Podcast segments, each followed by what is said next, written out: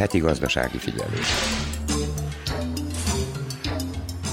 Szerbia folytatja az együttműködést a valuta alappal. Az újabb készenléti megállapodásról a jövő hónapban tárgyalnak. A pénzügyminiszter szerint az új szerződés lendületet adhat a reformoknak és biztosítékot nyújthat a befektetőknek. Hegedűs Erika köszönti a heti gazdasági figyelő hallgatóit. A tárcavezető szerint Szerbiát nem fenyegeti az eladósodás. Az államadósság 31,5 milliárd euró, ami a gazdaság teljesítményének az 53%-a. A pénzromlás idén a tervek szerint 11,5%-os lesz, jövőre pedig a becslések szerint 9% alatt marad. A pénzügyminiszter azt is bejelentette, hogy újra tervezik a költségvetést, hogy jusson pénz a nyugdíjak emelésére. Novembertől ugyanis 9, januártól pedig további 11%-kal lesz nagyobb az idősek ellátmánya. A minimálbér januártól 14%-kal lesz nagyobb, több mint 40 000 dinár, míg a közvállalatok 12%-kal emelik a béreket. A heti gazdasági figyelőben közgazdászt kérdeztünk Szerbia eladósodásáról, a költségvetésről, a pénzromlásról, a bérekről és az energiaválságról. Két újabb szállodával bővült az idegenforgalmi kínálat a magyar kormány vajdasági gazdaságfejlesztési támogatásával. Az idegenforgalmi világnap kapcsán utazási irodákban érdeklődtünk az idei idényről.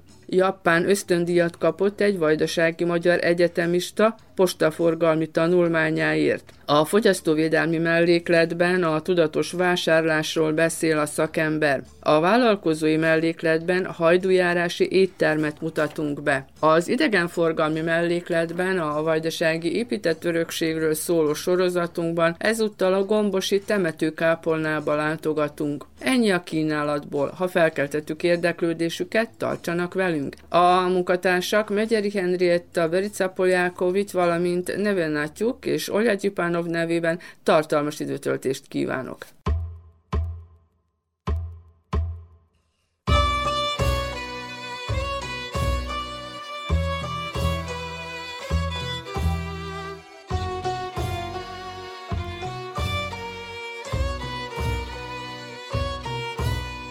Lement a nap nyugaton, följött a nap keleten, egyszerűen él az, aki eleven, rongyos mindegyik zsebünk, rossz a magyar zsebelég, egyszerű ez. Elveszett az 1000 év, ha elveszett, elveszett, nem keressük már elő, nem érünk rá. Vonaton jár az idő.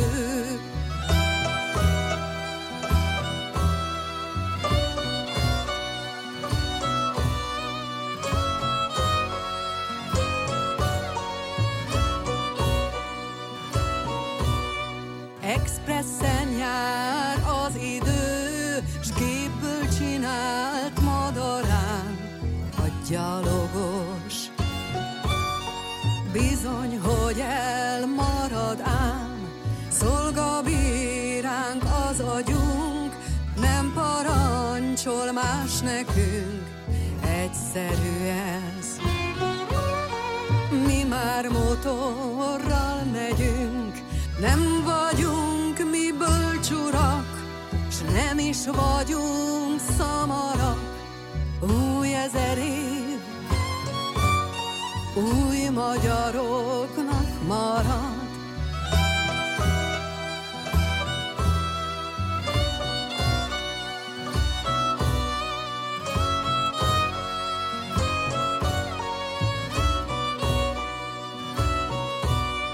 Nem vagyunk mi bölcsurak, s nem is vagyunk szamarak. Új 1000 év. Új magyaroknak maradt. Itt az Újvidéki Rádió. Gazdasági figyelő. Az elmúlt évben szinte minden jelentősen megdrágult Szerbiában, az infláció is kétszámjegyű.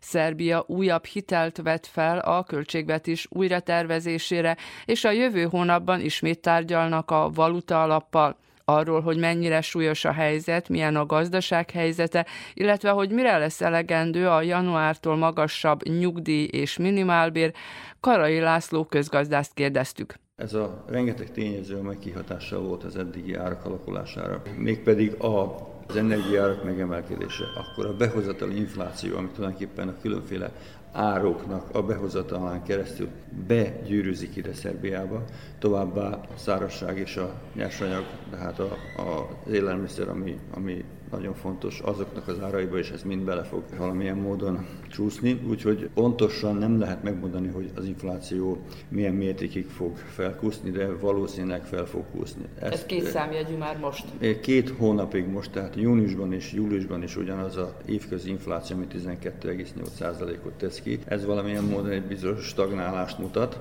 ami jó is, meg nem is, mert hogyha alacsonyabb szinten stagnálna, az jobb lenne, de sajnos ez a 2 hónap, ez úgy tűnik eléggé megugrott, és azt is el kell mondani, hogy nem mi vagyunk az egyedüliek Európában, és majdhogy nem már a világon se, ahol ennyire megugrott az infláció.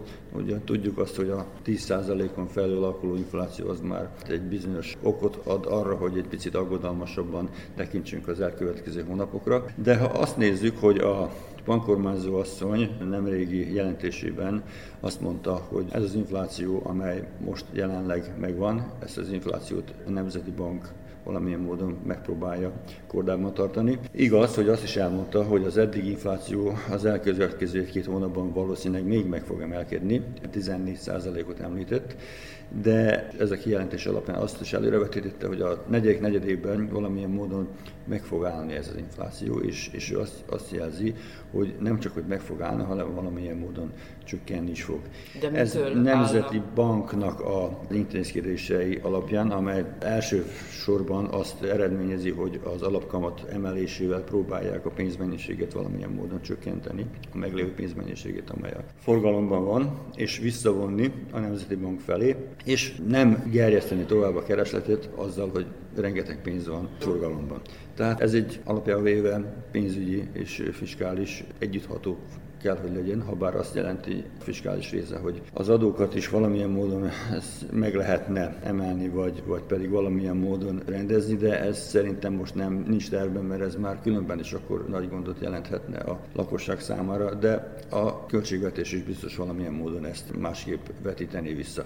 Tehát mindenféleképpen azt lehet mondani, hogy az infláció még nem érte el a csúcsát. Pontosan nem tudjuk, hogy mennyire fog megnövekedni, ha bár a Nemzeti Bank jóslata szerint 14% lenne az elkövetkező 1-2 hónapban, és utána a negyedik negyedévben ez valamelyest visszafogottabbá kellene, hogy váljon. Ugye tapasztaltuk most, hogy az utóbbi 3-4 hétben a hatósági benzinár az csökkent, viszont az áram drágulását azt majd most fogjuk tapasztalni. A gázzal kapcsolatban is, hogy nem lesz jelentős drágulás, sem a távfűtés, ugye ez a téli időszakra vonatkozik, de akkor külföldről, hogyha nem lesz drágítás, akkor bízhatunk abban, hogy minden rendben lesz? Hát ilyen egyértelműen nem merném ezt kijelenteni. Ezek mind tényezők az infláció alakulását illetően természetesen. Látjuk, hogy az energiaárak napról napra változnak a piacokon, tehát ezek tőzsdei termékekké váltak, vagy szolgáltatásokká váltak, amelyek napról napra és majdnem percre változnak, attól függően, hogy hogyan alakul a kínálat és a kereslet viszonya ezeken a tőzsdéken és piacokon.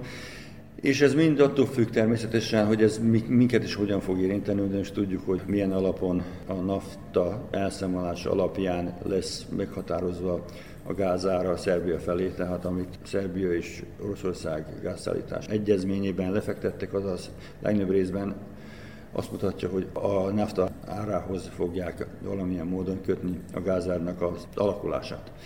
Tehát látjuk, hogy most volt $3000 is, utána most leesett 2000 körülre, úgyhogy ez annyira képlékeny és annyira bizonytalan, hogy egyszerűen nem lehet pontosan megmondani. Ami a jó, a dízelüzemanyag és a benzinára most már egy pár hete csökkenő tendenciát mutat.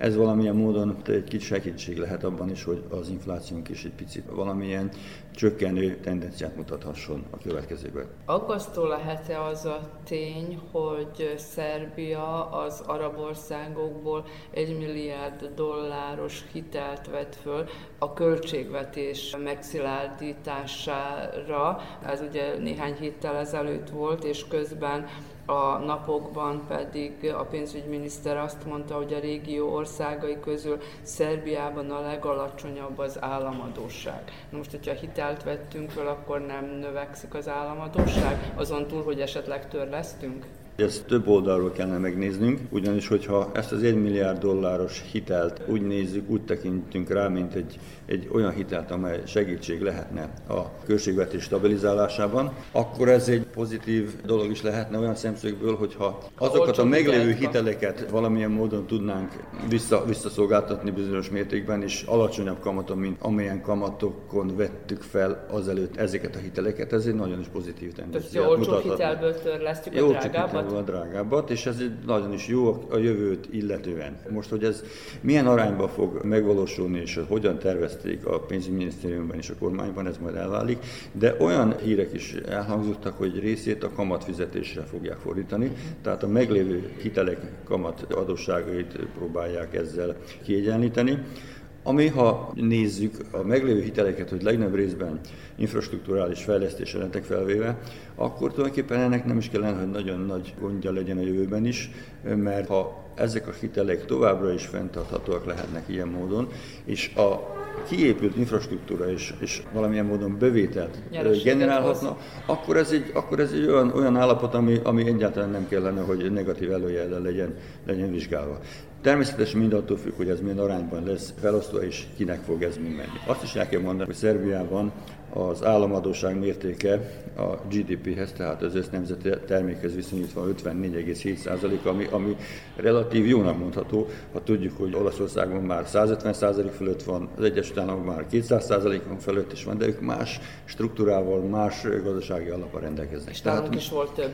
Nálunk is volt sokkal több is. Úgyhogy ha ezek az adatok megvalósíthatóak, olyan szemszögből, hogy hosszabb távon megtarthatóak ezek az arányok, akkor ez tényleg egy pozitív lépés is lehetne a jövőben. Visszakanyarodva még az inflációhoz, meg az árakhoz, ugye januártól magasabb lesz a szerbiai minimálbér, de ugye ugyan említette, hogy kicsit ha emelkedik, aztán majd visszaesik az infláció, de a gyakorlatban azért a pénzromlás az nem fogja fölfalni ezt az emelést, ami 14%-os a bejelentés szerint januártól majd. Ez megtörténhet, ha megpróbáljuk azt az irányelvet követni, amit a bankkormányzó asszony mondott, hogy valamilyen módon az inflációt megfékezik, és egy olyan keretek közé tudják visszaszorítani, amelyek elfogadhatóbbak lehetnének, mint a most jelenlegi értékek, akkor ez a 14,6 vagy 7%-os emelés, ha azt nézzük, hogy most 12,8% az infláció, akkor valamilyen módon egy picit fölötte van. De ez mind attól függ, hogy a következő intézkedések hogyan fognak alakulni, mert a minimálbér összege a jövő év egész évre vonatkozik, tehát egy évre előre határozták meg ezt a 40.320 dináros összeget, ami egy jelentős növekedés a mostani minimálbérhez képest, de mind attól függ természetesen, hogy a továbbiakban hogyan fog az infláció alakulni. Én szerintem a kormány áttekintette mindezeket a buktatókat, hogy így mondjam, és valamilyen módon egy olyan kompromisszumos megoldást hoztak, ami bizonyos módon a kormány lehetőségeit is ki tudja elégíteni, és valamilyen módon pici emelést is tudott biztosítani, és egy picit magasabb is, mint a jelenlegi inflációnak a mértéke. A következő év január 1-től az adómentes összege az elszámolt keresetekre 20.000 valahány dinár körül fog alakulni, növelik azt, tehát valamilyen módon ez a kis rész is, ami megnövekszik, a dolgozó számára kellene, hogy megmaradjon. Sőt, azt is elmondta, hogy a munkáltatót terhelő járulékokat is csökkentették 2%-kal, ami azt jelenti, hogy valamilyen módon a munkáltatókat is próbálják kiadásokat csökkenteni, mert el kell mondani, hogy a munkáltatóknak ez az összeg kicsit per pillanat a jelenlegi gazdasági helyzet mellett nem kis megterhelés fog jelenteni. 60-an alul lesz már, 59,70-80 körül fog alakulni, de csak a minimálbért tekintve.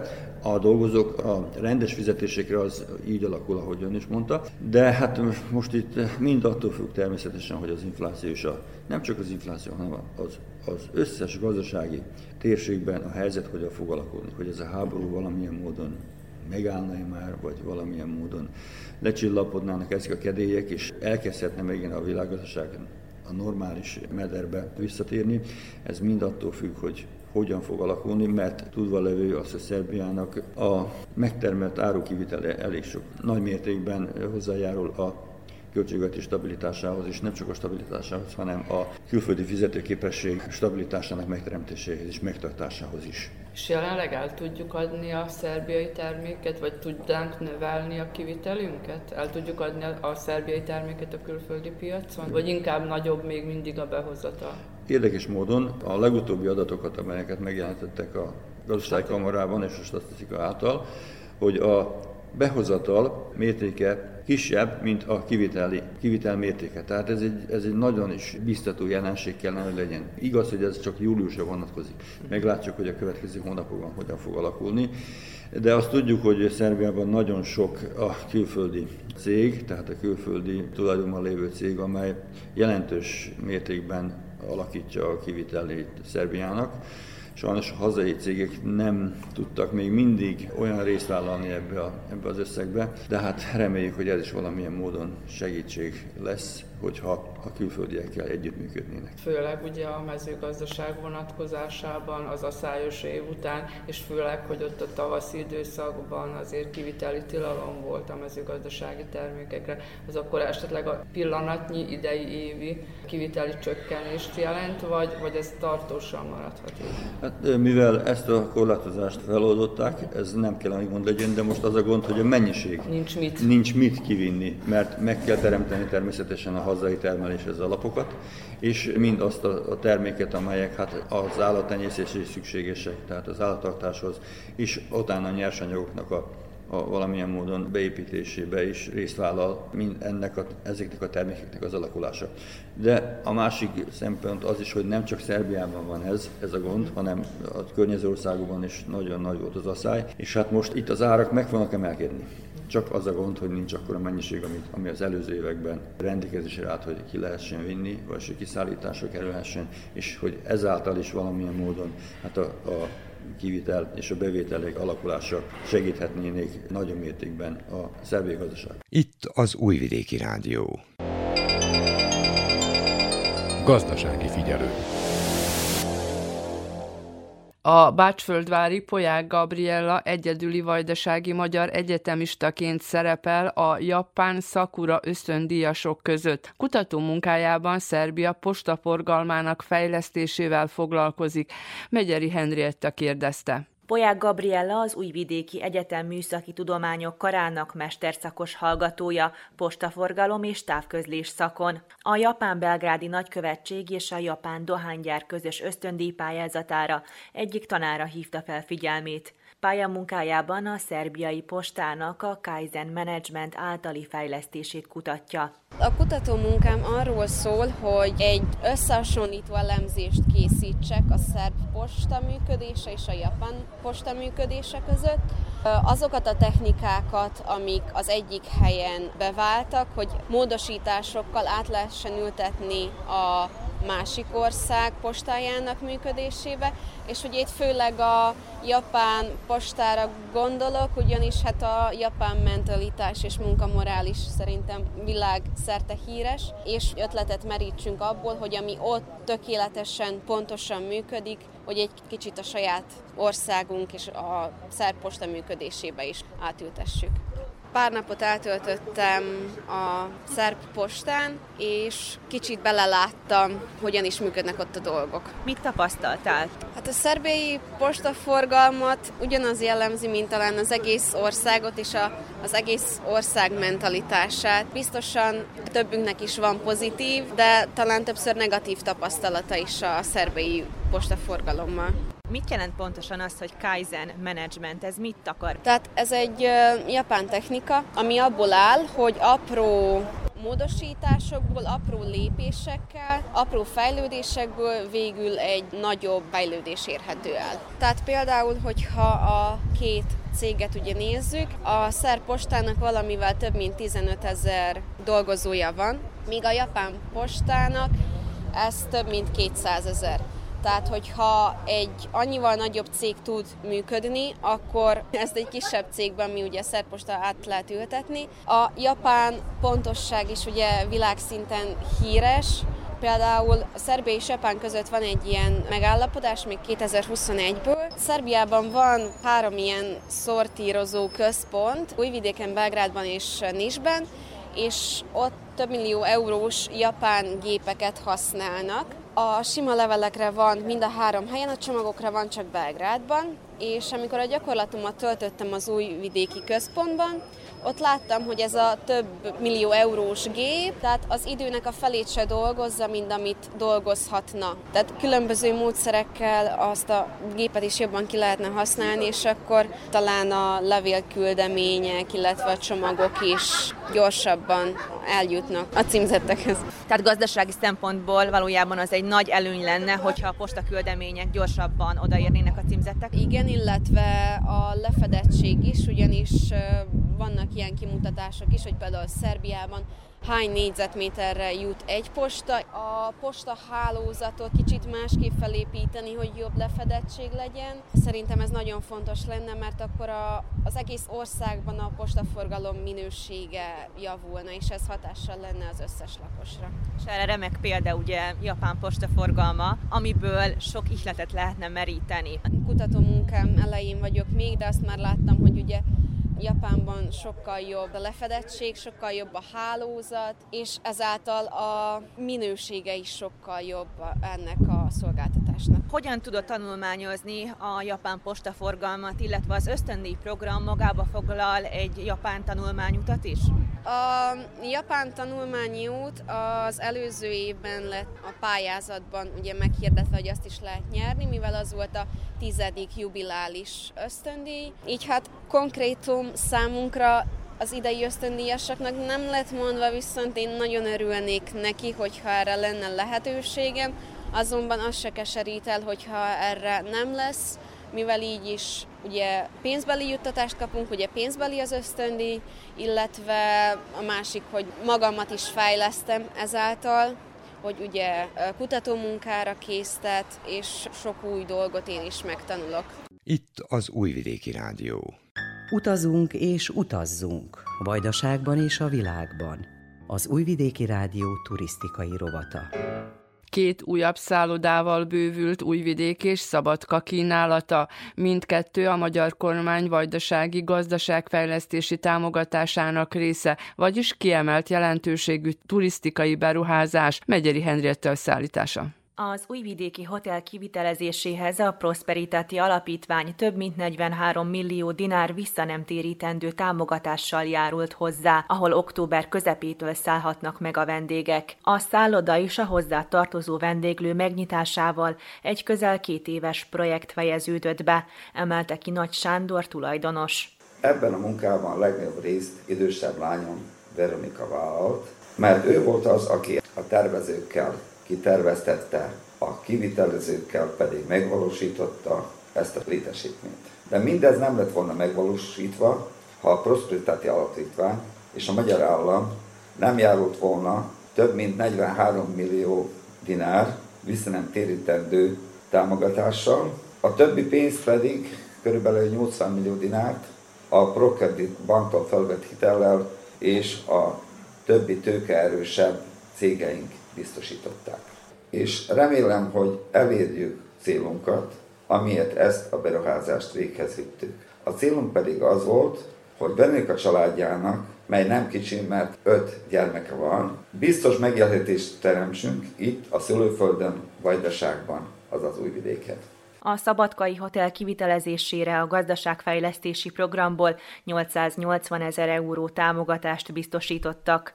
A szálláshelyen a vendégek műalkotásokat is megtekinthetnek a város központjában lévő felújított és szállodává alakított patinás épületben, mondja Tamás Zoltán, a szálláshely tulajdonosa. Nem csak és csupán egy hotel számunkra és vendégeink számára, hanem egy kortárs művészet tárháza és Szabadka város egyik szecessziós kincse. Amikor 2016-ban először jártam itt ebben az épületben, egy romos épületet láttam és találtam, és úgy éreztem, hogy ezek a falak megérdemelnek egy teljesen új és új reményt próbáltunk neki sugallni. Az épület 1899-ben dr.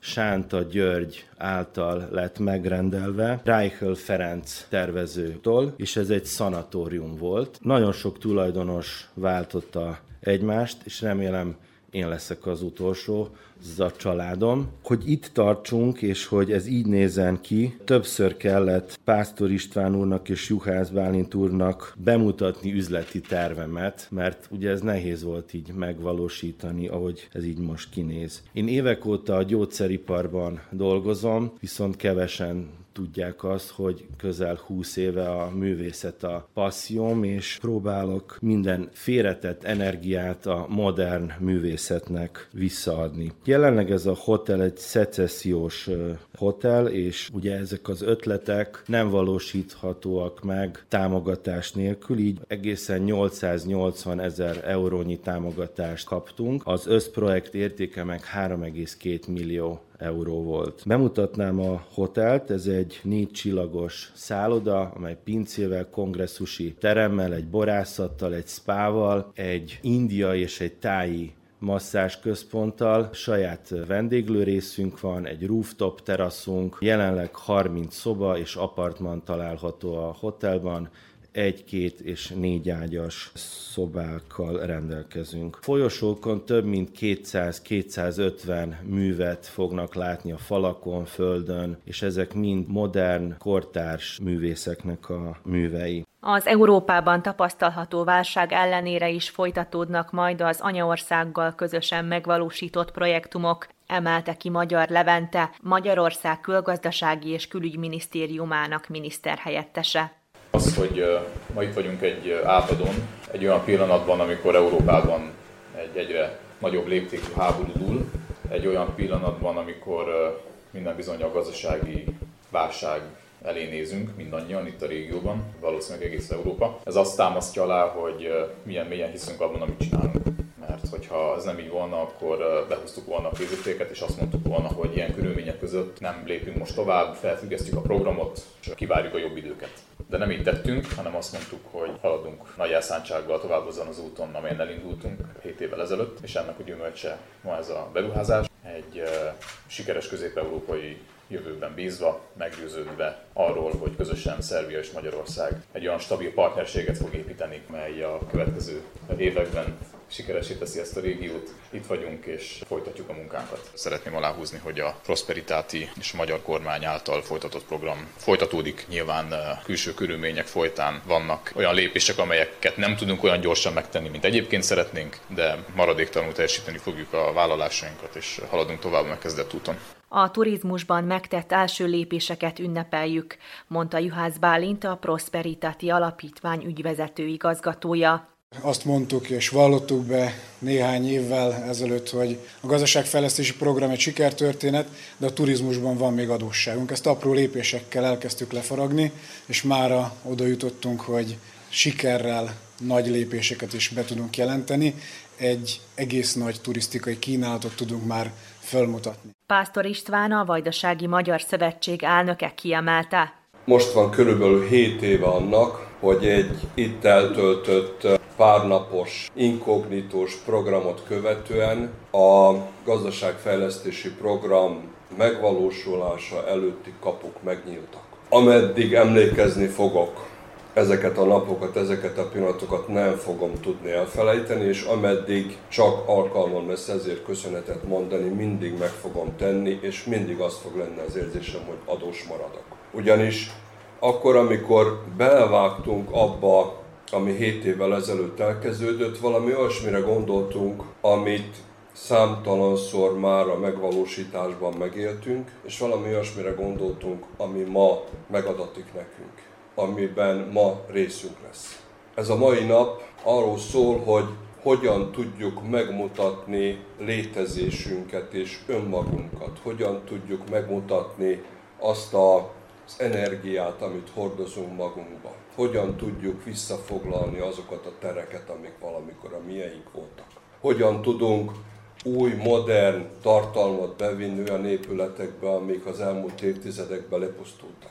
És hogyan tudjuk bebizonyítani azt, hogy erre nem csak mások képesek, hanem mi is. Ezért fontos ez a beruházás.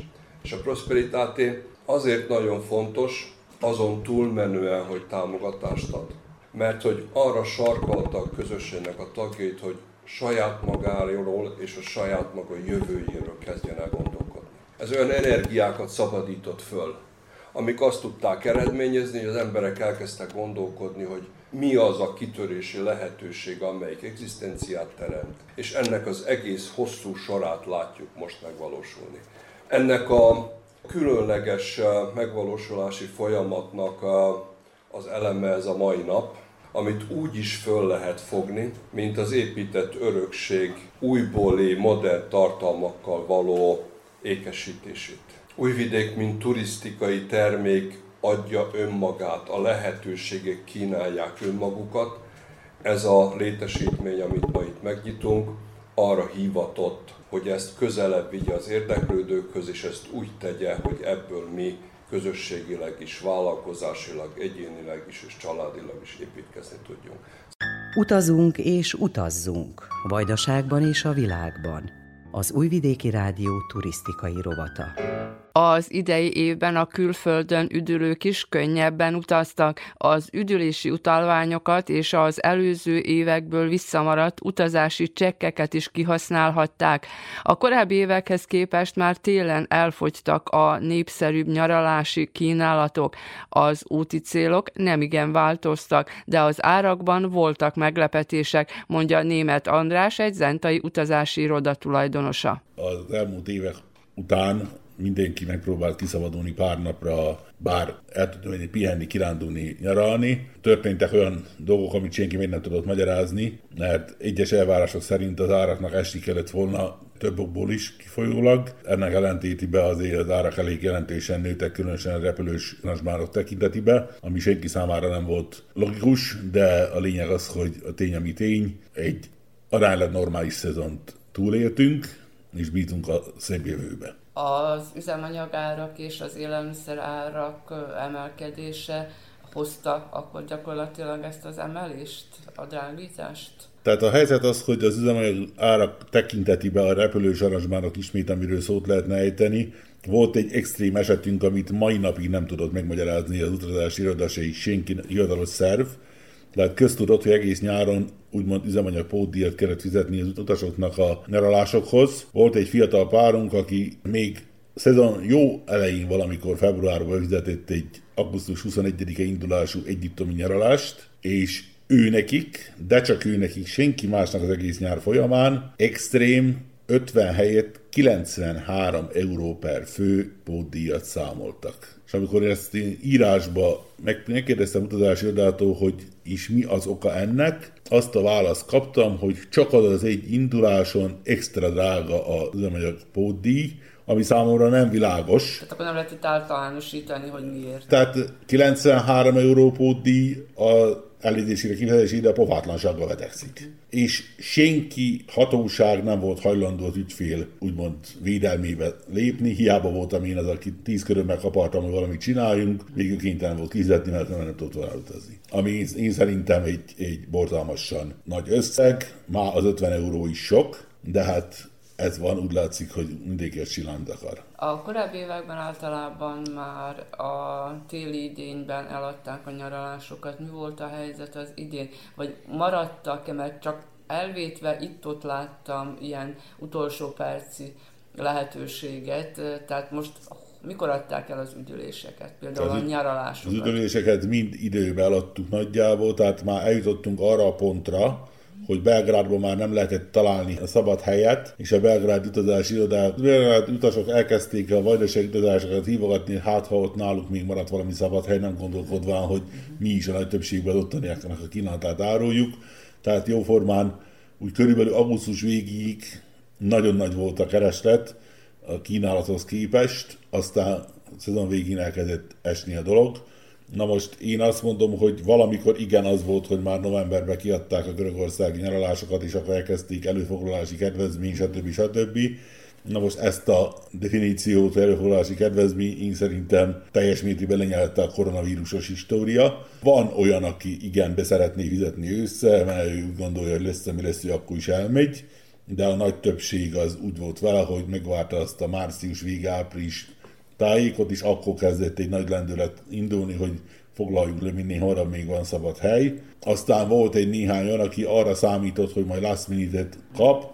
Na most ott volt az, hogy hoppá, nincs is kínálat, akkor kapálózzunk, próbáljunk egy váltással később, de még valamit találni. Kisebb-nagyobb sikerre, nagyon sok olyan ügyféllel volt dolgom, akik lementek saját szakára, és lentről telefonált este 8:30-kor, hogy segítsek rajta valamit, mert mindig az utcán van.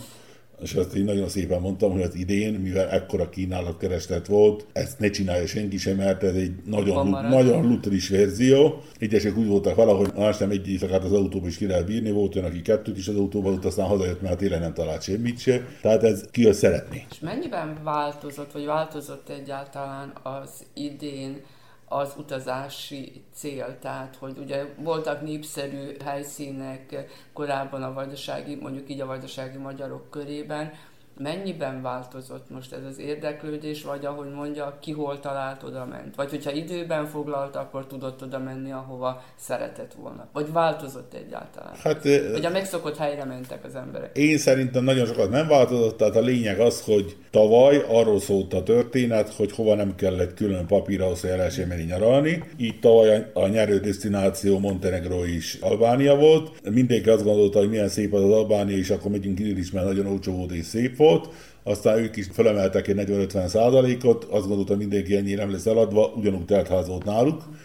A lényeg az, hogy nagyon sokan úgy gondolkodtak, hogy hagyjunk fel a görögországi hűtőfrizsideres hűtőtáskás nyaralással, és akkor szálljunk rá, és menjünk el egy repülős útra valahova, ezért Törökország és Egyiptom abszolút favorit volt. Mennyire volt az idén azért még mindig korlátozó a járványhelyzet, mert ugye, mint említette, sehol sem már nem voltak jelentősebb korlátozások, de mégis voltak akadályok azért? Például Tunézia volt egyik ország, ahol kérték a gyors tesztet, ha nincs oltásigazolás.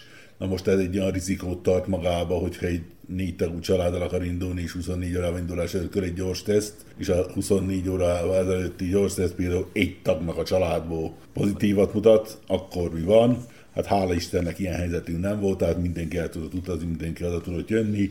Ott a helyszínen különösebb problémák nem voltak, ezt kaptuk, ezt csináltuk. Na most a távolabbi desztinációk közül, mert már vannak olyanok, akik bepróbálják a régi távolabbi desztinációkat újra.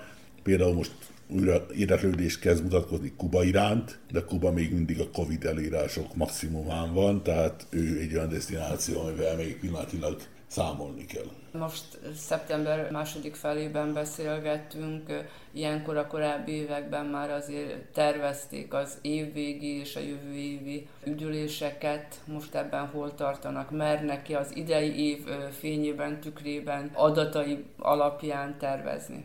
Terveink vannak, de pillanatban máskor, ilyenkor már kész programjaink voltak, hogy adventi vásár vagy valami hasonló tekintetiben.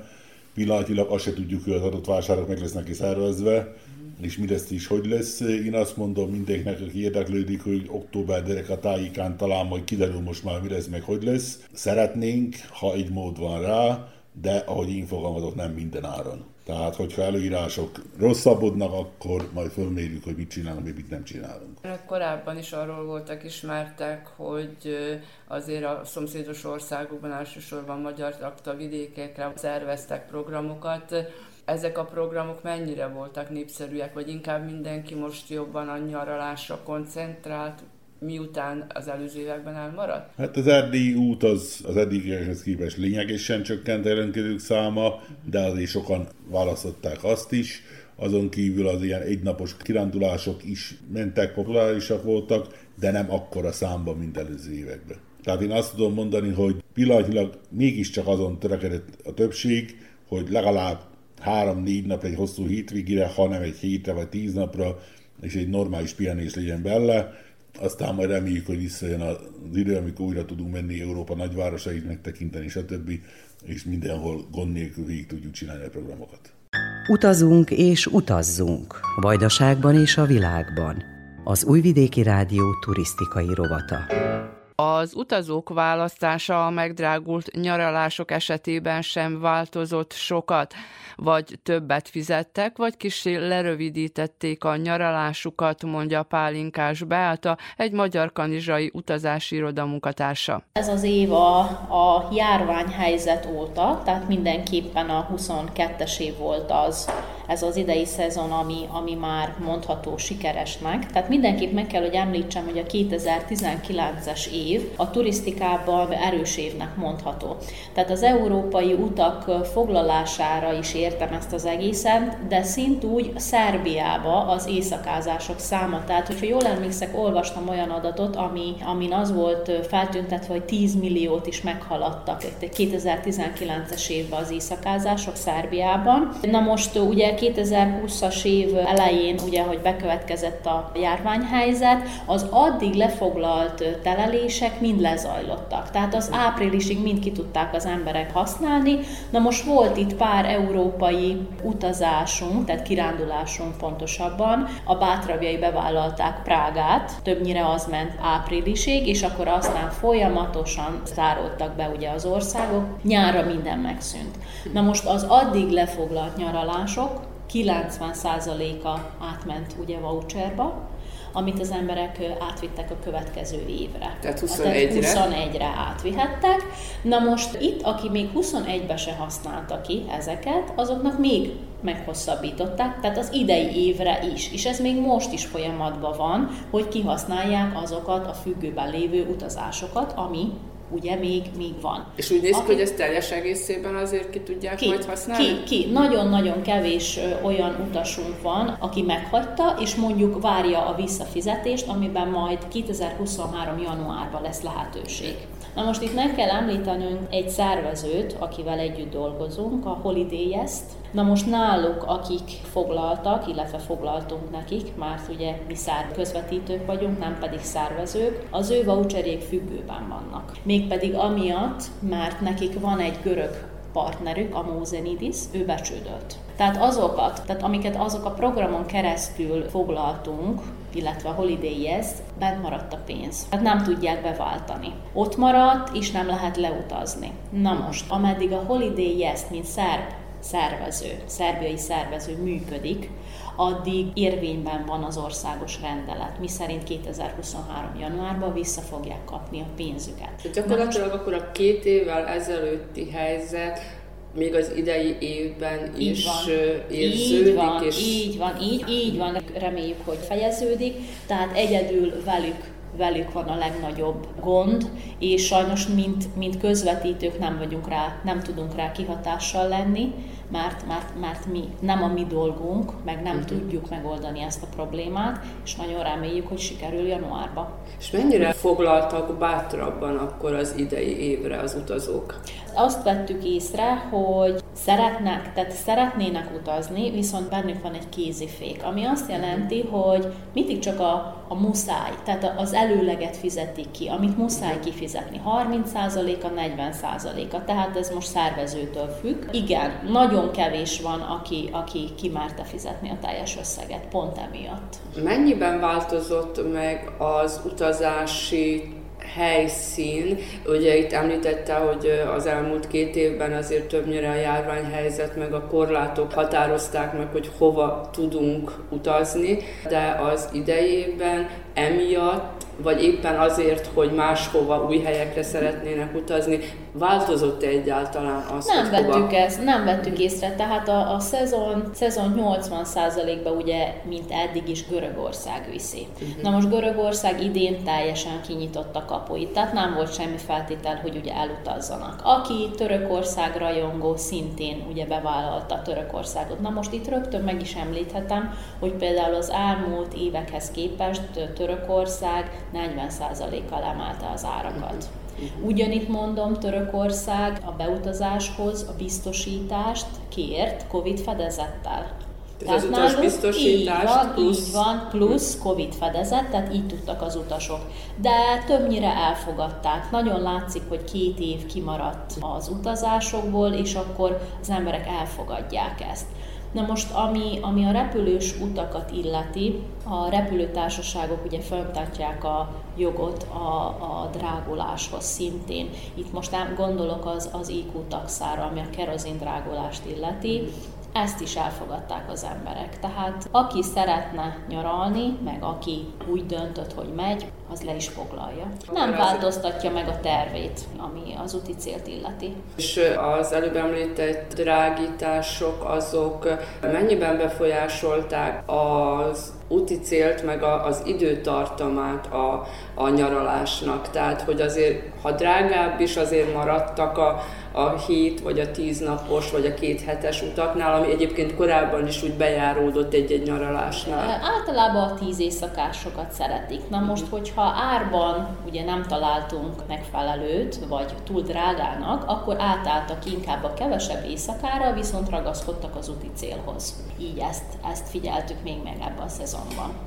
És a nyaraláson kívül volt-e azért érdeklődés olyan helyekre, ahova nem csak éppen a nyaralás miatt mennek, hanem városnézőbe, vagy akár egy távolabbi helyszínre, ahol hát delfinekkel úsznak, vagy egyéb extra szolgáltatást is kapnak. Igen, volt olyan is idén. Talán az ilyenek közül a legkiemelkedőbb a Maldívok voltak. Vannak olyan szervezők, akiknek az árban benne vannak a különböző kirándulások is, tehát magába foglalják, és ezeket szeretik többnyire a NÁSZ utasaink, fiatal párok. Na most, ami az európai utakat illeti, tehát városlátogatás, az inkább tavaszra és őszre jellemző. A nyári szezonban annyira. Általában ilyenkor ősszel már ugye, tehát most szeptember-derekán beszélgettünk, ilyenkor már azért tervezik az adventi szilveszteri programokat is, sőt a teleléseket is. Mennyiben érdeklődnek, és mennyiben látják önök az utazás szervezőknél, hogy már tervezik ezeket az utakat? Vagy minden a bizonytalan helyzet még, hogy ugyan egyes országok már bejelentették, hogy náluk vége a járvány, és hogy teljesen szabadon lehet utazni, de azért, ahogy említette, azért az a kézifék, az a vészfék még mindenkiben ott van. Benne van, igen, még mindig benne van. Egyelőre a karácsonyi vásárokra még várjuk az ajánlatokat, a telelésekre szintúgy, viszont a telelésekre érdeklődők már vannak, tehát azok szeretik időben ugye lefoglalni a már kedvelt helyeiket, tehát leginkább gondolok itt Koponikra, Szerbián belül, illetve ami külföldöt illeti, az pedig Bulgária, amit látunk, várunk árakat, és Ausztria talán még valamennyire, ami felkapott.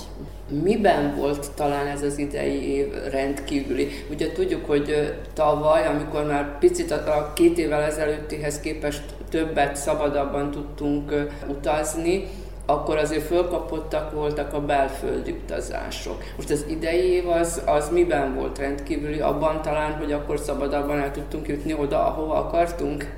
Igen, tehát idén ugye mindenképp már, amit már említettem is, hogy nem volt kötve az országoknak, tehát a belépések szabadabbak voltak. Amint ez megtörtént, rögtön tágult az érdeklődési kör. Na most itt meg tudom említeni talán még, ami nehézséget jelentett ebben az idényben, a munkaerőhiány. Tehát azok a munkások, gondolok itt most szállodán belül, vagy pedig reptereken belül, akik felmondást kaptak a vírus ideje alatt, ez még mindig érződik. Tehát a munka a szervezőknek, kicsit nehézkésebben megy, mint azelőtt. Tehát érződik, igen, tumultus van a reptéren, az utolsó pillanatban kapják meg a szervezők, hogy a chartergépek mikor indulhatnak. Tehát érzékelődik még az, hogy nem tisztult ki a helyzet.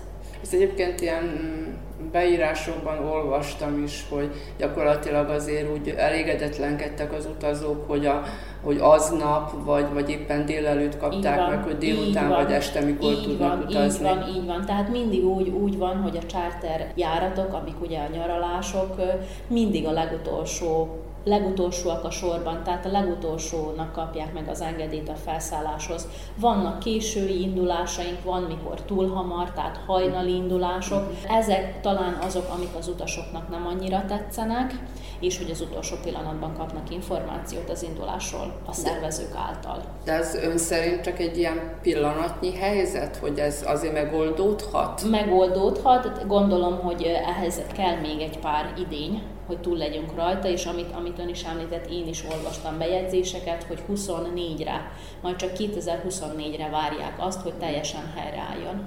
Tehát, hogy visszaállni a járvány előtti rendszer. Igen, hogy kelleni fog a 4-5 év hozzá. Hogy rendszerbelileg is megoldott.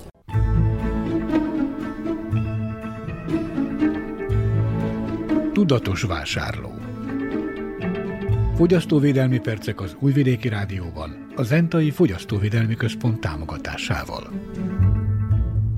A fogyasztóvédelmi mellékletben a tudatos és észszerű vásárlásról beszél Sórád Ferenc, a Zentai Fogyasztóvédelmi Központ munkatársa. Főleg a gyorsalgó termékeknél, ha nem kell el, vannak csak olyan, amit 2-3 napig lehet árulni, gondoljunk bele. Nem mindennek 30 napa, meg 45 napa lejáratos szabadsága, mint egy konzervnak. A konzerva könnyű. A konzerva az nem probléma. Megvettük, jó áll, sikerült. De az összes többi más az olyan típusú termék, ami végül is ott is gyorsan romlik, és nálunk is gyorsan romlik. Ha én szombaton megyek el, tegyük föl, húst vásárolni, vagy 1 kiló felvágottat veszek azért, mert ez nekem egész hétre kell. De lehet, hogy szombaton sokkal drágábban vettem meg, mint hogyha kedden vettem volna. Miért? Azért, mert az ár kalkulációk véget muszáj nekik abba gondolkodni, hogy az az áru, amennyi el kell egy drágább áron el kell, de 3 nap múlva neki kész. Ez az akciók, amik ugye szoktunk emlegetni, hogy milyen nem követhető, még stb. De ebben a helyzetben én azt gondolom, hogy egyre jobban rá lesznek kényszerülve, hogy valamit árult 100 dinárért, és aztán kedden már árulja 60 dinárért. És ha én most szombaton vettem meg az 1 kilót vagy 3 kilót 100 dinárért, lehet, hogy kedden jobban járok. Miért? Az nem baj, hogyha azon a szavatossági ideje még egy vagy 2 napig vagy vége felé van, mert ha, és akkor itt jön ez a mert ha. Ha azt az árut látom én, hogy azt most azért tették ki, mert annak a szavatosság ideje, nem tudom, 2 nap múlva, 1 nap múlva, 3 nap múlva, 5 nap múlva, mindegy, hogy mikor jár le, de vége felé jár.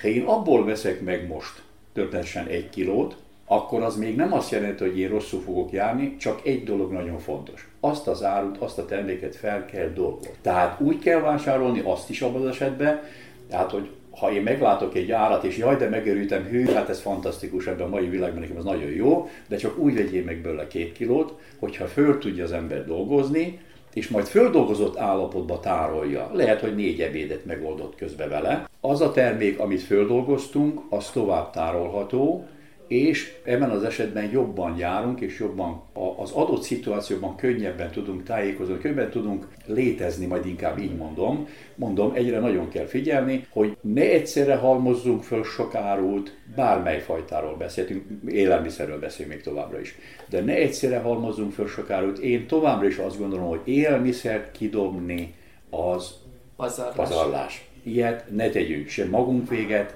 sem mások véget. Van egy nagyon fontos tényező még szintén, hogy egy-egy adott esetben látjuk azt, hogy egy élelmiszer közül sajnos egy típus eltűnik. Ilyenkor az emberben fölmerül a kérdés, tudjuk ugye azt egyébként különben, hogy az állam próbál hatni, segíteni az emberiségen olyan formában, hogy bizonyos árakat meghatároznak, és abba próbálják belepréselni a dolgokat, hogy a vásárlók, az emberek kicsit könnyebben lélegezzenek ilyen szempontból, de ez nem mindig nem tud mindig pozitív effektust előidézni, kontraeffektust is okozhat, és Hát tudom, hogy amit én most mondok, az nem egy népszerű dolog, de sajnos azt kell, hogy mondjam, hogy néha adódnak bizony olyan emberek, akik ezt próbálják kihasználni. Tehát olyan értelemben, hogy fölvásárolnak bizony dolgot, vagy pedig azért nem kerül ki a polcokra, mert azokatnál ott, ahol valahol nagyon fontos, vagy meg kell csinálni, vagy termelni, nagyon nehezen férnek bele azokba a dolgokba, az árba, vagy stb. Ez a helyzet egy olyan jelenség, ami volt, és szerintem van, és fog is lenni. Én azt gondolom, hogy ilyen esetben a türelemmel sokkal jobban járunk. Fogyasztóvédelmi percek az Újvidéki Rádióban, a Zentai Fogyasztóvédelmi Központ támogatásával.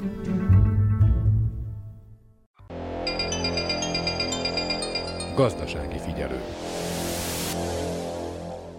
A vajdasági magyar vállalkozókat bemutató sorozatunkban a hajdújárási Hedera étteremről lesz szó, amely idén a Magyarországi Utazómagazin díjazottja lett a legjobb vajdasági magyar étterem kategóriában.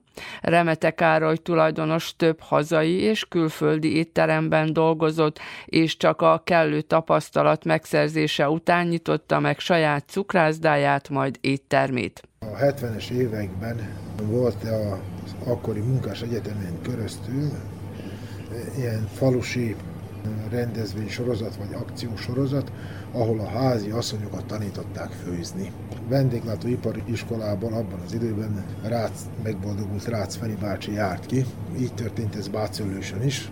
Édesanyám is elment erre a tanfolyamra. Én már abban az időben, tehát ilyen 7. és 8. koromban aktívan főzögettem a családi ebédeket, és akkor jött ebből, hogy mi leszel, ha nagy leszel, hát szakács leszel.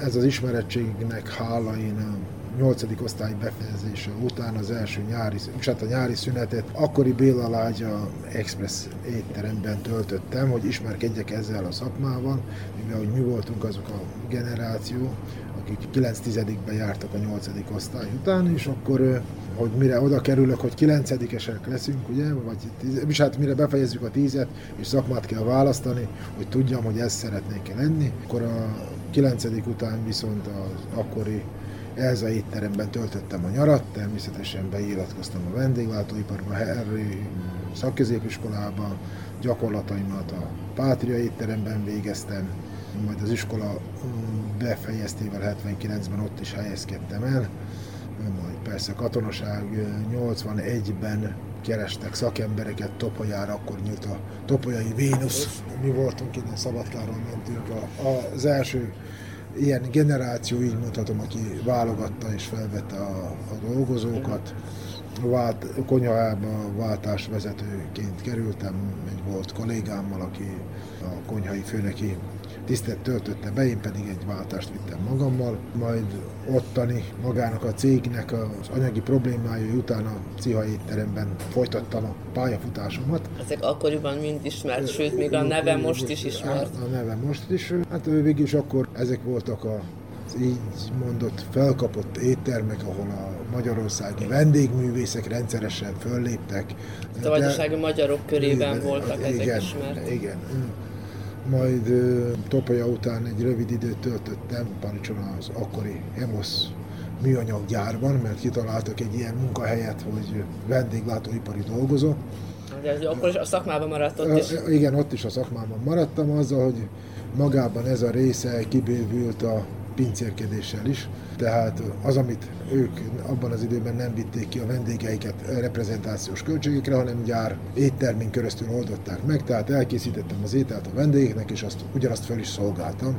Ez egy nagyon szép időszak volt, vagy vendéglátóipari szemszögből nagyon szép volt az miatt, mert voltak állami ünnepek, szombat, vasárnapok, ez volt a nagyon vonzó benne. Onnan Németországban mentem dolgozni, 3 évet, egy német étteremben dolgoztam, és hát 2 német étteremben.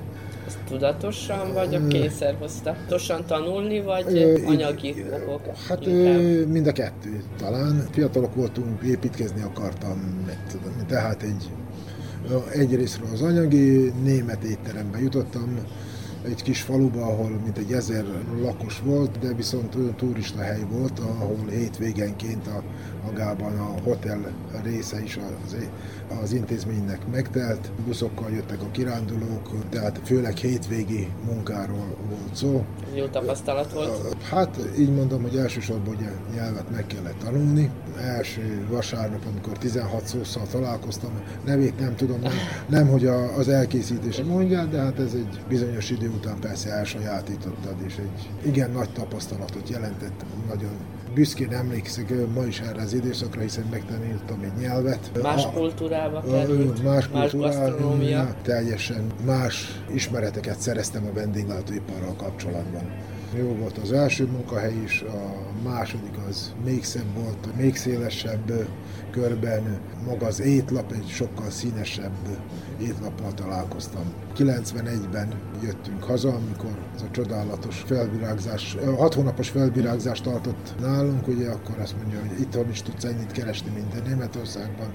Persze ott idegenek voltunk, a család az csak hiányzik, vagy a barátok. Ez volt a fő döntő, ugye akkor, hogy hazajöttünk. 92-ben kezdtem magánvállalkozásban, először társtulajdonos voltam az akkori Spartak étteremben, Szabadkán. Majd egyedül fogtam bele először a Szabadkai Közkórháznak a éttermi, és hát a munkás étkezdét tartottuk, de akkor jött az infláció, délelőtti árut, amit eladtunk, már délután nem tudtuk kifizetni, akkor ez egy szünetet okozott. A vállalkozásban majd Palicson az akkori Magic éttermet vezettük, akkori feleségemmel. 95-től nyitottunk egy cukrászdát, a céget is, mint Alaszka regisztráltuk, ugyanis a külföldi munkaideje alapján megismerkedtünk a Dr. Edker egy termék családjával, ami tejszín hozzáadásához feljavította a minőségét, ízesítette, és ezt a nyersanyagot akartuk mi használni. Az volt az alap elképzelés, hogy valaki megrendeli a tortát, és mi ilyen-olyan tejszín alapú tortákat fél óra múlva a megrendelő részére el tudjuk készíteni. Március 15-e körül regisztráltuk magát a céget ezen a néven, tehát a kantin része megszűnt, mert először ilyen szúrkantina 92 nevet adtuk. Jött az első húsvét, és azt mondja, dobostorta, magyarostorta, megrendelések, eszterházi torta érkeztek, nem éppen az, amit mi elképzeltek.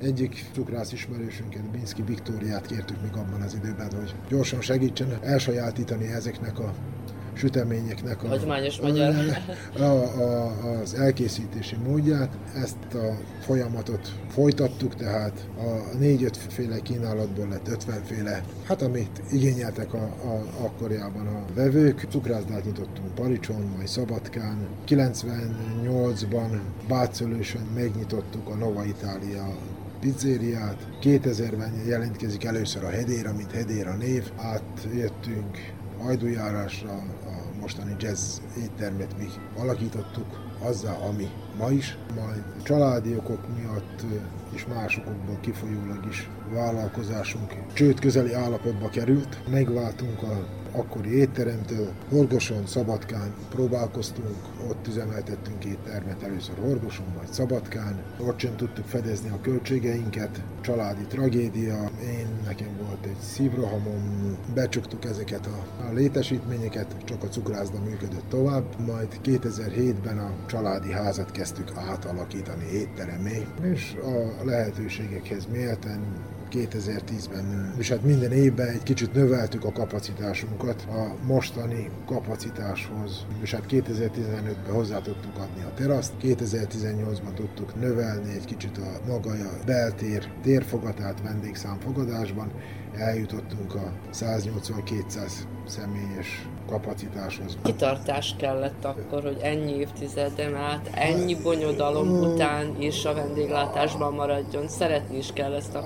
3-szor mentünk tönkre eddig. Most ez a negyedik a Covid, azzal, hogy nem költöztünk sehova se. Itt maradtunk és próbálunk újból talprálni, vagy megtartani a vendégeket, meg magunkat is fenntartani. Persze ennek nagy részben maga beszállítók türelme szükséges, mert vagy fizetést osztunk, vagy árut fizetünk, mind a kettő egyszerre nem működik a felszabadodott költségek miatt és tartozások miatt. Terveink vannak mindenkinek, most egyelőre várjuk a 2023-at, hogy úgy érzem, hogyha újabb gazdasági megszorítások nem következnek be, akkor talán utolérjük magunkat és folytathatjuk a terjeszkedést, ha lesz rá mód, vagy modernizálást, amit szeretnénk, egy pár apartmant, amit elkezdtünk befejezni, szeretnénk az éttermi kapacitást növelni, tehát tervek vannak, de sok mindentől függ. Valamikor 2010-es években nagyon büszke voltam, hogy 3 hajdújárási szakácson volt egy ekkora faluból, akik éppen akkor mind a 3-an hajdújáráson lakcímmel rendelkeztek, és jó szakemberek voltak, ezek persze elmentek külföldre, más munkahelyekre. Örök probléma a csapatépítés, a dolgozó. Vannak pillanatok, amikor úgy érzem, hogy magába a vállalkozásod azért mehet tönkre, mert nincs kivel dolgozni. Tehát, hogy jó szakemberrel dolgozni. Jó szakemberrel dolgozni. Persze mondhatjuk azt is, hogy minden pénz kérdése, meg tudod fizetni, vagy nem tudod megfizetni a dolgozót, de a mi lehetőségeinkhez, meg azt, hogy végül is a java munka továbbra is heti 3 napra, jobban mondva 2 napra szorul bele, 1 nap előkészületek, a csütörtök, péntek, vagy 2 szombat, vasárnap magába a termelés, eladás, amikor mi hajdújáráson tudunk valamit produkálni, tehát úgy a családi rendezvények mindig hétvégén vannak. Úgy a többi megrendelés is mindig hétvégén történik, tehát a vasárnapi ebéd az, ami legpopulárisabb nálunk, ugye az, ami mindig teltházas. Erről is ismertek egyébként, tehát mondhatom így, hogy majdnem egész Vajdaságban, vagy legalábbis a magyar lakterületeken. Igen, nagyon, tehát Adoától kezdve mondhatom, hogy Feketicsig érkeznek vendégek, asztalfoglalások hétközben, évközben, tehát egy ilyen, mondhatni 100 kilométeres körből azért érkeznek vendégek. Most az figyelemre méltó azért, hogy Szabadka és Palics közelsége mellett azért hajdújárás aránylag egy kicsi település, vagy jelent valamit mondjuk az autóút közelsége, és nem csak a külföldiekre gondolok, hanem hogy aránylag azért könnyen megközelíthető? Mennyit segít ez abban, hogy fönnmaradjanak? Vagy látogatóik, vendégeik legyenek? Viccként szoktuk emlegetni, de a valóság az, hogy a lakosok számához viszonyítva hajdújárásomban a legtöbb vendéglátóipari létesít. Tehát mondhatjuk azt, hogy van 4 éttermünk 2-3 kilométeres körzetben, meg azt hiszem, hogy van egy kocsmánk is, vagy 2. Elsősorban a város közelsége valamilyen szemszögből. Igen, mondhatom azt is, hogy nem vagyunk egymásnak konkurencia. Más-más kínál és más-más vendégeink vannak. Tehát aki hozzánk jár, az nem jár máshova. Vagy ritkán, vagy ugyanúgy vonatkozik ez a többire is. Ugye a borkastélynak megvannak a saját alvó és átutazó vendégei. A jazznek megvan az útmenti forgalma, ami biztos, az mellett persze vannak szabadkai vendégeik, ezt nem vitatom. Mi hozzánk a vendégek céltudatosan jönnek. Nekünk nincs borászatunk, nincs állatkertünk, mindig egy jó konyhát tartottam szem előtt, hogy ha másunk nincs, akkor egy jó konyhával tudunk csak vendégeket ide vonzani. Ezt tartom ma is a legfontosabbnak, ezután is, ez nem hiszem, hogy valahogy is változni fog. Céltudatosan érkezik, és hétköznap, amikor dolgoznak az emberek erre, nálunk elég kicsi a forgalom is, meg a látogatottság is. Említette, hogy többnyire hétvégére koncentrálódik a nagyobb látogatói szám, de azért ugye most én itt 7 derékon jöttem, tehát gyakorlatilag ilyenkor is azért tudnak vendégekkel számítani, vagy inkább ilyenkor a kiszállítás, a napi menü, amit házhoz szállítanak? Hát a napi menü az most hosszú éveken keresztül gondolkodtunk egyáltalán, hogy megéri-e nekünk ez, vagy szenvedjünk-e vele 5-10 menü ebédét. Természetesen hajdújáráson menü ebédet eladni, úgy gondolom, hogy lehetetlen. Mindenkinek megvan a kis konyhakertje, megvan a kis háztája, amit soha nem pénzben becsülnek föl, tehát az van. Az kéznél van, ingyen van, tehát nem kerül pénzben, tehát ilyen formában nem. Magában 1-2 cégen kívül nagyrészt a napi menü ebédet idősebb emberek igénylik. Azoknak, akik vagy saját maguknak finanszírozzák, vagy családtagjaik, hogy ne szenvedjenek, ne főzzenek, egy személyre ne készítsenek ételt. Ez most az utóbbi időben a 2 cég segítségével, a kis létszámú cégekről beszélek persze, eljutottunk egy 50-60 napi menüért. Nyáron ez kibővül a környéken történő táborok a kiszolgálásával, akik reggeli ebéd, vacsorát igényelnek, vagy éppen csak ebédet, attól függ, hogy ott alvos táborokról beszélünk, vagy pedig csak amik napközben fogadják a gyerekeket. Magában a menü ebéden kívül hogy kijön be nekünk hétközben, ez egy nagyon nagy lutri, talány, bejön valaki, vagy nem jön. Egy pici változás van az idei évben ebben is. Tehát egy kicsit hozzájárult ez a vasútépítés az elmúlt időszakban. Ugye úgy külföldi dolgozók, úgy hazai, távolabbról érkező dolgozók vettek részt ezeknek a vasút kiépítésében, akik igényelték a szolgáltatásokat. Nem csak nálunk, hanem ők étteremről étteremre jártak, tehát kipróbálták a környék éttermeit, de az mellett is mondhatom, hogy kicsit több az itt tartózkodó vendég, ahogy említettem, a környékünket, mint az előző években. Ennek is köszönhetően, de magában az autó közelsége olyan nem, így mondanám, hogy az emberek is olyanok, mint az elefánt, megvan a kiárt ösvényük. Amikor lefordul az autóútra és Szabadkára megy, akkor az Ábrahám a legismertebb 70 éve létező étterem, ahol lecsapódik, úgy gondolom, hogy a Szabadkáron látogatók nagy része ott áll meg. Ami természetes, az autó túloldalára már nem jön át, mert már előtte rácsatlakozik az útra, tehát idő kell ehhez, hogy mi teret nyerjünk. Kicsit elhanyagoltuk a reklámot, de majd dolgozunk rajta, hogy a rengeteg szálláshelyen a Palicson meg lehessen találni a mi kínálatunkat, hogy aki érdekelt ebbe esetleg kipróbálja, mikor eljöjjön ide. Én személyesen évek óta szívemen viselem a Palics sorsát, erőltetném ennek a palicsi turizmus fejlesztésének az érdekeit. Úgy gondolom, hogy nem csak magának a vendéglátásnak, hanem a környező gazdaságoknak is nagyon fontos volna. Nem mindegy, hogy helyben 50 kg sárgarépát adunk el, vagy 150-et, mennyi sertést, vagy akármiről beszélünk, dolgozunk föl saját szükségletünkre a környezetünkbe, az mellett ugye munkahelyeket teremt, az mellett, hogyha megtelnének a palicsi szállások, ugye, akkor már beszélhetünk majd falusi turizmusról is, mert az 5 kilométeres távolság az már nem távolság, és akkor számíthatunk arra a környezetben is, tehát nem Szabadkáról beszélek, ahol van több látnivaló, hanem magából Ludasról, vagy esetleg Hajdújárásról is, hogy meglátogatnak bennünket, megnézzük a ludasító látnivalóit, vagy esetleg körbe sétálnak a rezervátumban, vagy bármiről. Akkor tudunk majd beszélni arról, hogy esetleg egy csónakáztatási lehetőséget teszünk lehetővé, vagy összefoghasson a falu is egy kicsit annak érdekében, hogy több alvóhely legyen Hajdújáráson, vagy esetleg a meglévő borászataink mellett más kínálatot is tudjunk biztosítani az ide látogatóknak. Többször beszéltünk róla, úgy a politikummal is, úgy vállalkozók a faluból, de úgy érzem, hogy nincs még a kellő erő. Kezdeményező erő? Hát az összefogó erő is egy kicsit a beszélgetésen túl nem lép tovább. Egyről a kettőre nem léptünk el. Eljutottunk odáig, hogy senkinek nincs erre ideje saját erejében, hogy ebben foglalkozzon.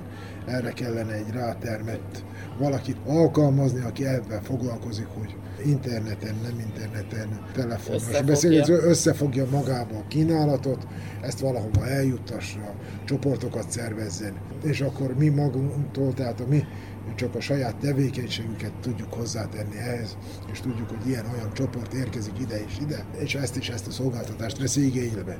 Mit tudnak kínálni? Igen, tehát ez volna a jövő biztos, de magában a Covid-dal azt hiszem, hogy minden megváltozott, az emberek még visszahúzódottabbak lettek, még zárkózottabbak lettek. Továbbra is itt a határkérdés, meg a sok elment ember, elmentek a rokonok, elveszítették a családok a gyerekeiket, a barátaikat. Ha családi rendezvényről beszélünk, hétvégén történik.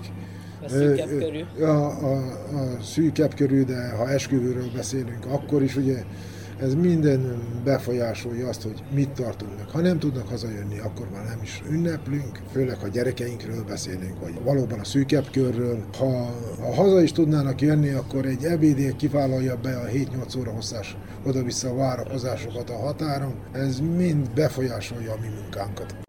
Utazunk és utazzunk, a Vajdaságban és a világban. Az Újvidéki Rádió turisztikai rovata. Az idegenforgalmi mellékletben a vajdasági épített örökségről szóló sorozatunkban ezúttal a gombosi temetőkápolnába látogatunk el.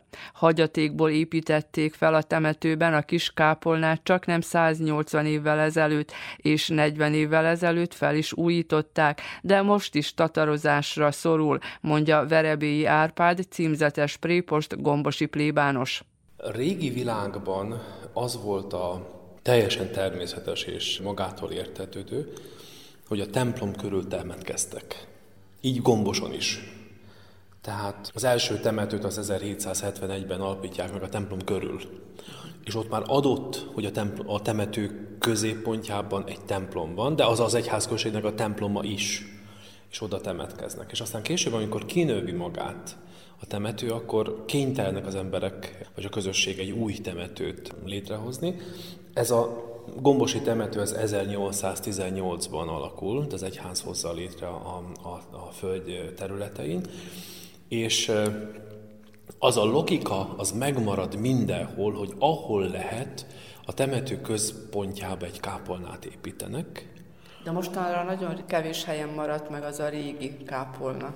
Igen, tehát azok a temetők, amik régi temetők, ott mindenhol megvan. Az újabb temetőknél nincsenek meg, éppen az előbb arról beszéltünk, hogy tévesen a ravatolozókat, a halottas házakat is kápolnának nevezik, de azok egyáltalán funkciójában nem arról szól. A temetőkápolna az arról szól, hogy egyrészt használták ravatolozónak is, de alapvetőleg a halottakért bemutatott szentmisének volt mindig a helye. Nem csak annak, de a gyászmisék a temetések után vagy előtt a szentmiséket ezen a helyen mutatták be. Mi ezt a kápolnát használjuk rendszeresen jelenleg is a temetések után, tehát itt a halottakért végzett gyászmisét, a kifejezett gyászmiséket, azokat itt mutatjuk be ebben a kápolnában. Ez egy érdekes kápolna. Horák Borbála hozta létre az alapítványt 1845-ben, és ez az alapítvány aztán gyarapodott, és 1899. március 30-án teszik le az alapkövet, és abban az évben, 1899. július 22-én szentelik fel Mária Magdolna napján. Például minden évben Mária Magdolna napján itt ebben a kápolnában szentmisét is tartunk. A másik szentmise pedig, ami egyébként a halottaktól független, az a Szent Kereszt felmagasztalásának az ünnepe, hiszen ez a kápolna a Szent Kereszt tiszteletére van szentelve. Egyébként most nem tudom, hogy mennyire mondhatjuk ezt talán jelképesnek, hogy majdnem napra pontosan ezen a napon beszélgetünk? Igen. Ez egy nekem is egy nagyon kedves ünnepe Mária Magdolna napja, tehát azon a napon szentelik fel ezt a kápolnát, és onnantól kezdve folyamatos. Természetesen van külön egy ravatalozónk, illetve egy halottas házunk. Most ott vannak fölravatalozva a halottak, de a temetés után mindig ide kápolnába jövünk a szentmisére. Mekkora ez a kápolna belülről és kívülről? Ez a kápolna belterének hosszúsága 8,5 méter, szélessége 4,5 méter, belterének magassága 5 méter. A toronyban egy harang van, amit temetések alkalmával használunk. Tehát működik a harang? Igen. Kézzel kell húzni a harang, tehát ez a harang, ez nincs villamosítva egyelőre, tervezzük a villamosítását, de ez még az eredeti harang, és még mindig kézzel húzzuk a halottak temetésekor. És egyébként ebben a kis kápolnában, hogyha belépünk, gyakorlatilag ugyanúgy néz ki, mint a nagy templomok beosztása, csak miniben, kicsiben. Írjuk le akkor, hogy a főbejáratnál mit látunk jobbról és balról. A főbejárat gyakorlatilag a torony lábazata, tehát a torony alatt van a főbejárat. Itt van egy kis segrestje, illetve a torony följáratnak a lépcsője, és azon betérve van a kápolnának a hajója, és van egy kis apszisa ott, ahol az oltár van. Ez a templom, ez egy neogót stílusban épült templom, és az 1983-ban festi ki Horvát Lajos, tehát freskókat fest a templom falára, de ez eredetileg nem volt fent.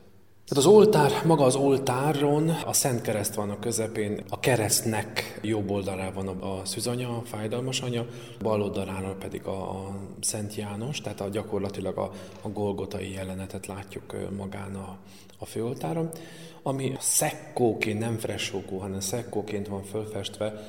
Az oltár mögötti falra, az pedig Jézusnak a mennybe menetele, ott, ahol az apostolok jelen vannak, és ami nagyon érdekes, hogy az apostolokon kívül Szűzanya is jelen van, és ott van Mária Magdolna is a hosszú hajával, tehát gyakorlatilag kicsit így gombosítva lett ez a jelenet, hiszen Mária Magdolna napján szentelik fel a kápolnát, és akkor ő is oda kerül az apostolok köré, mikor nézik Jézusnak a mennybe emelkedését. Nagyon szép egyébként az oltár, tehát úgy tűnik, hogy hibátlan, fából készült. Igen, ez egy kemény fából készült neogót oltár, tényleg nagyon szépen kidolgozó, Tehát majd ezt is egy kicsit még rendbe kell tenni, van egy pár gótikus elem, ami meg van törve, vagy le van törve, amit ki kell javítani, de alapvetőleg a nagyobb probléma az a templom festésével van. Nagyon pikkelyesedik a templomnak a festése, ezt az egészet le kell majd szednünk, és akkor újra festeni a templomot, illetve ezt a kápolnát. Bízom abban, hogy ez is majd sikerül az idők folyamán. De úgy látom, hogy azért megkezdték már a felújítást, ugyanis az 1 méter alsó részen itt már szigetelték. Igen, ez egy nagyon-nagyon vizes kápolna volt. Elvégeztük már a szigetelést, elvégeztük már a villanyhálózat cseréjét, elvégeztük már a tetőzetnek, illetve a toronynak, a bádogrésznek a lekezelését, újrafestését, tehát hogy jó pár dolgot sikerült megvalósítani. Most a következő lépés az a harangoknak a villamosítása lesz, illetve még kap a kápolna még egy kisebb harangot, tehát nem egy, hanem 2 harangja lesz majd a kápolnának. Illetve az utolsó sémítás pedig akkor a templomnak, vagy kápolnának a festése, illetve vissza szeretnénk helyezni a padokat. Tehát itt voltak ilyen hosszant elhelyezett padok, amiket szeretnénk visszahelyezni. Egyébként csak temetésekkor nyitják ki, vagy egyébként is azért, hogyha valaki kijön akár hétköznap, akár vasárnap, vagy ünnepnapokon a kápolnába, akkor látogatható, vagy csak úgy, hogy esetleg jelentik akár csoportok, hogy szeretnének bejönni. Mert mondom, ismerősök hívták fel rá figyelmemet, hogy ha Gombosra jövök, akkor mindenképpen érdemes megnézni a kápolnát, tehát gondolom, hogy mások is azért kíváncsiak. Minden szentek és halottak napja kapcsán, tehát látogatható, tehát leginkább akkor szoktak hazalátogatni az elszármazottak, tehát akkor ők betekinthetnek, illetve minden temetés alkalmával a kápolna nyitva van, tehát akkor is be lehet jönni. A másik, amit említettem, tehát Mária Magdolna ünnepén, illetve Szentkereszt ünnepén vannak benne szentmisék, illetve még az az érdekessége, hogy akkor, amikor a templomban olyan dolog történik, hogy nem tudunk szentmisét bemutatni, felújításnak egy olyan részleg, hogy nem tudunk, akkor itt tartjuk meg a hétköznapi miséket is. A temetőkápolnában beszélgettünk, de itt a temetőben a kálvária is, és látszik, hogy ez épített piros téglából. Igen, ez az 1900-as évek közepén építik meg a kálváriát. Előtte a templom körül volt, és aztán utána hozzák ide ki. Ez egy új, a közösség összefogásából készült kálvária. Általában a nagyböjti vasárnapok, különösen a virágvasárnap, illetve fekete vasárnap kapcsán szoktuk itt végezni a keresztúti ájtatosságokat. A templomban van képek, de templom kívül már nincs.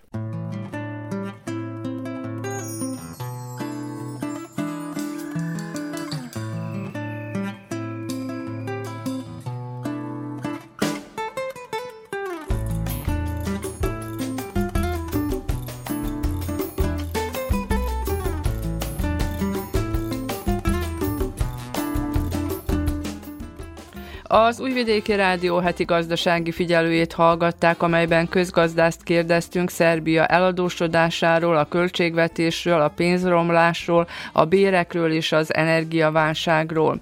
Arról is beszámoltunk, hogy 2 újabb szállodával bővült az idegenforgalmi kínálat a magyar kormány vajdasági gazdaságfejlesztési támogatásával. Az idegenforgalmi világnap kapcsán az idényről utazási irodákban érdeklődtünk. Azt is elmondtuk, hogy Japán ösztöndíjat kapott egy vajdasági magyar egyetemista a postaforgalmi tanulmányáért. A fogyasztóvédelmi mellékletben a tudatos vásárlásról beszélt a szakember. A vállalkozói rovatunkban hajdújárási éttermet mutattunk be. Az idegenforgalmi mellékletben a vajdasági épített örökségről szóló sorozatunkban ezúttal a gombosi temetőkápolnába látogattunk. A munkatársak Megyeri Henrietta, Zorai Éva, Verica Poljaković, valamint nevenátjuk és Olga Jupánov nevében Hegedűs Erika köszöni meg hallgatóink figyelmét. A heti gazdasági figyelővel a jövő héten a szokásos időben kedden délelőtt a 10 és az esti ismétlésben a 8 órai hírek után jelentkezünk ismét. Műsorunk közben visszahallgatható az rtv.rs.hu honlapon a heti gazdasági figyelő cím alatt. Mit leszünk, remélem önök is!